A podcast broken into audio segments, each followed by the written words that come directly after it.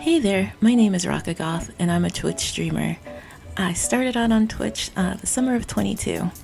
I've been on this amazing journey and met some great people along the way. It's my honor to be able to share these streamers with you. Twitch culture is something that not a lot of people talk or even know about.